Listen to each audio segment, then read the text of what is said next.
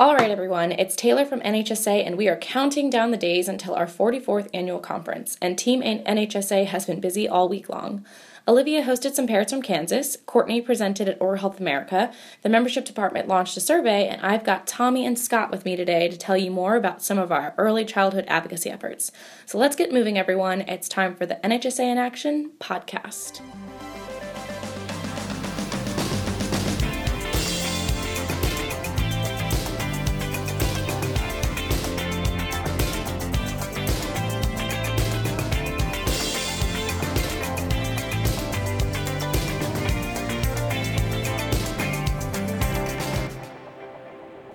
So, this past week, we hosted some guests at NHSA. Director of Advocacy Olivia Goombry held a parent advocacy training here at headquarters with four parents and the executive director of the Kansas Head Start Association. This training prepares parents to powerfully communicate their Head Start experience with their members of Congress. Our goal is to have 1,000 parents from all over the country join us on Capitol Hill this September for our Head Start rally and Hill Day. Can you imagine how powerful that would be? 1,000 parents visiting Congress on the same day?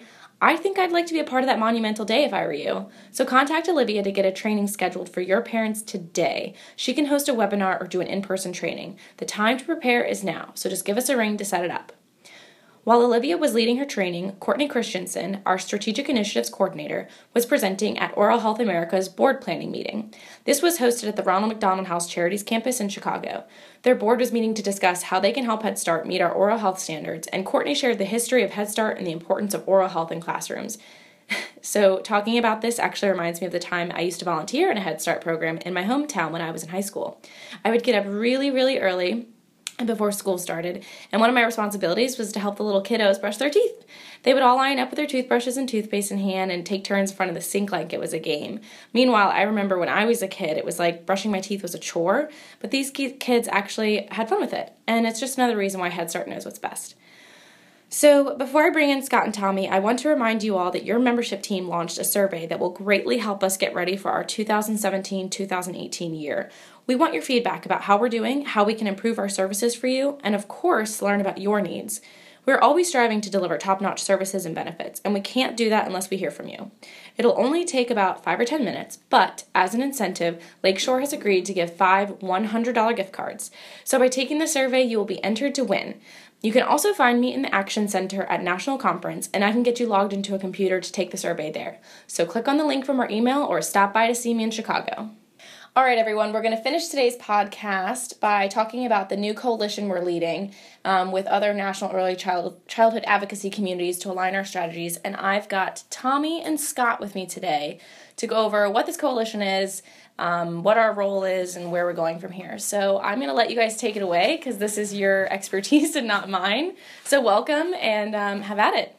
Excellent. Thank you, Taylor, and uh, happy to be back, mm-hmm. as I'm sure Scott is as well. Yes, aren't you guys? You, Very happy. um, so yeah, so so we're really excited about this new effort, um, and perhaps before we actually even get into uh, really what we're doing and, and, and kind of the, the purpose of the coalitions and kind of who we're bringing together and whatnot, I think it might be a good idea to step back and just talk about why we see coalitions as so important yeah. uh, in Washington and, and really across the country.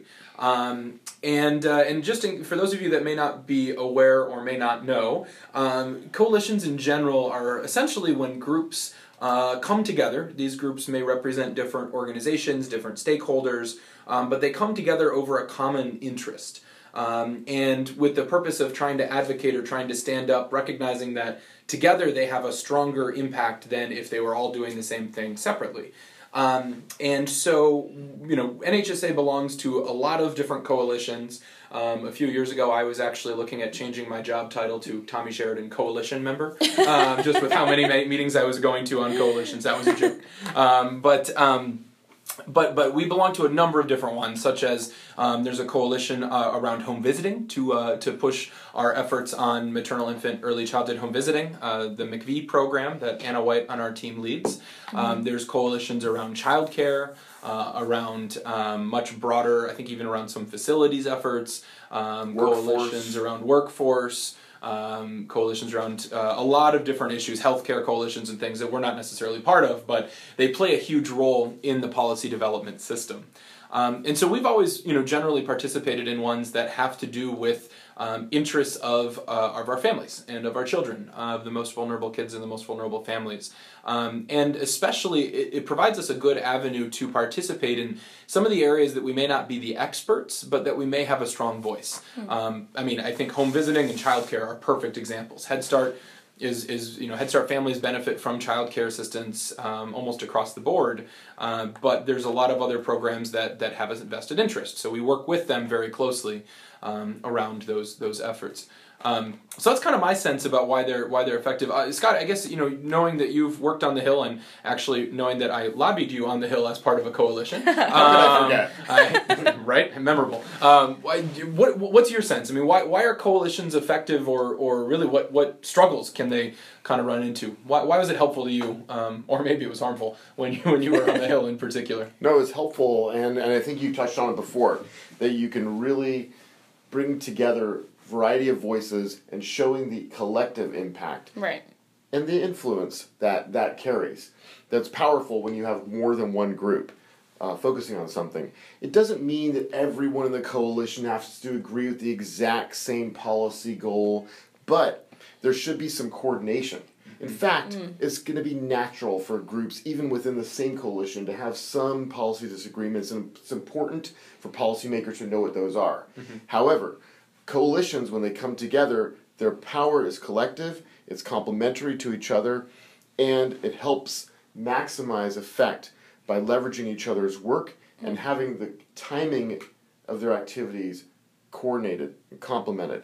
So you don't want one group to come and say, hey, Congress, take this action now. Mm-hmm. The other group says, actually, we don't want you to discuss this for a couple more weeks. Mm-hmm. Um, it's better if everyone's on the same page on what what date certain things should happen and what activities should happen, who's doing what. So that was very helpful to me mm-hmm, as a staff person and a policymaker.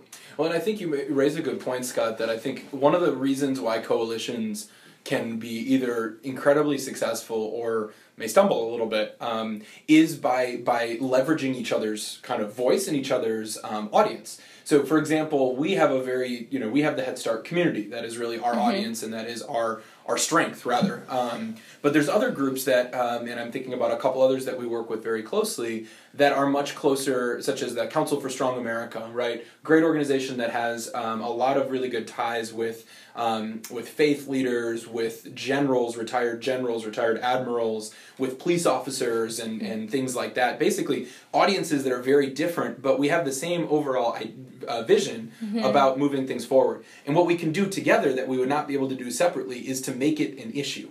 You know what I mean? Like sometimes, like childcare or Head Start, people think, oh well, they're just going to kind of continue moving forward. Right, like everything's great. Everything's great. Right. No need to do anything. But if we have something that we want to move, mobilize around, mm-hmm. especially if there's not a threat. I mean, that's the key. Is that if there's no threat and you want to do something proactively, or if there is a threat and you all need to push back together, the way to make an impact, the way to make a ripple is by having everybody do the same type of a thing. Right. Mm-hmm. And so that's really why we decided a couple of weeks ago, and I think tying into what Scott was saying is is why we decided that we did want to have a very specific Head Start coalition. Mm-hmm. Um, Head Start is in a unique place in this administration where we haven't really heard the administration say anything about Head Start. Um, and we see that as, as, as somewhat of a positive. Mm-hmm. Um, you know, obviously we're hoping that they're going to be saying positive things eventually, but um, so far everything that's come out around the non-defense discretionary world has been more, mostly focused on programs that are getting cuts, programs mm-hmm. that are getting hurt. Um, we haven't been part of that. Um, and that has been largely due to our, our, our strategies. Um, but there's been, I think, some instances of, of different, uh, different people and different groups and kind of starting to engage action early or starting to wait or wanting to do something on one thing or another and really there's just been no coordination mm. and we need to be ready so that if there is an opportunity to move things forward um, that or if there's an opportunity that we are going to have to fight cuts or fight programmatic changes that we don't like um, we all need to be together to be able to really push things forward. And so a couple couple weeks ago, we were, we were discussing this and thinking about how we can do a better job of communicating, do a better job of um, aligning our, ourselves um, that we can uh, that we can that a coalition would be necessary.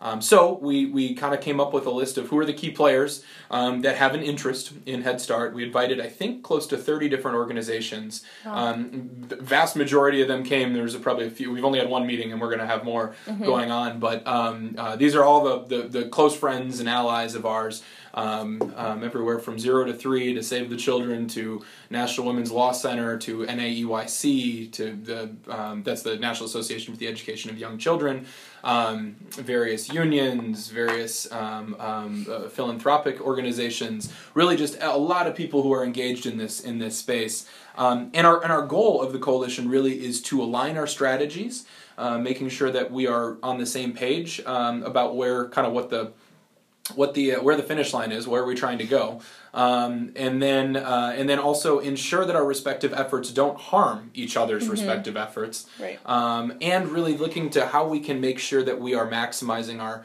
our collective impact at the end of the day for the benefit of kids and for families.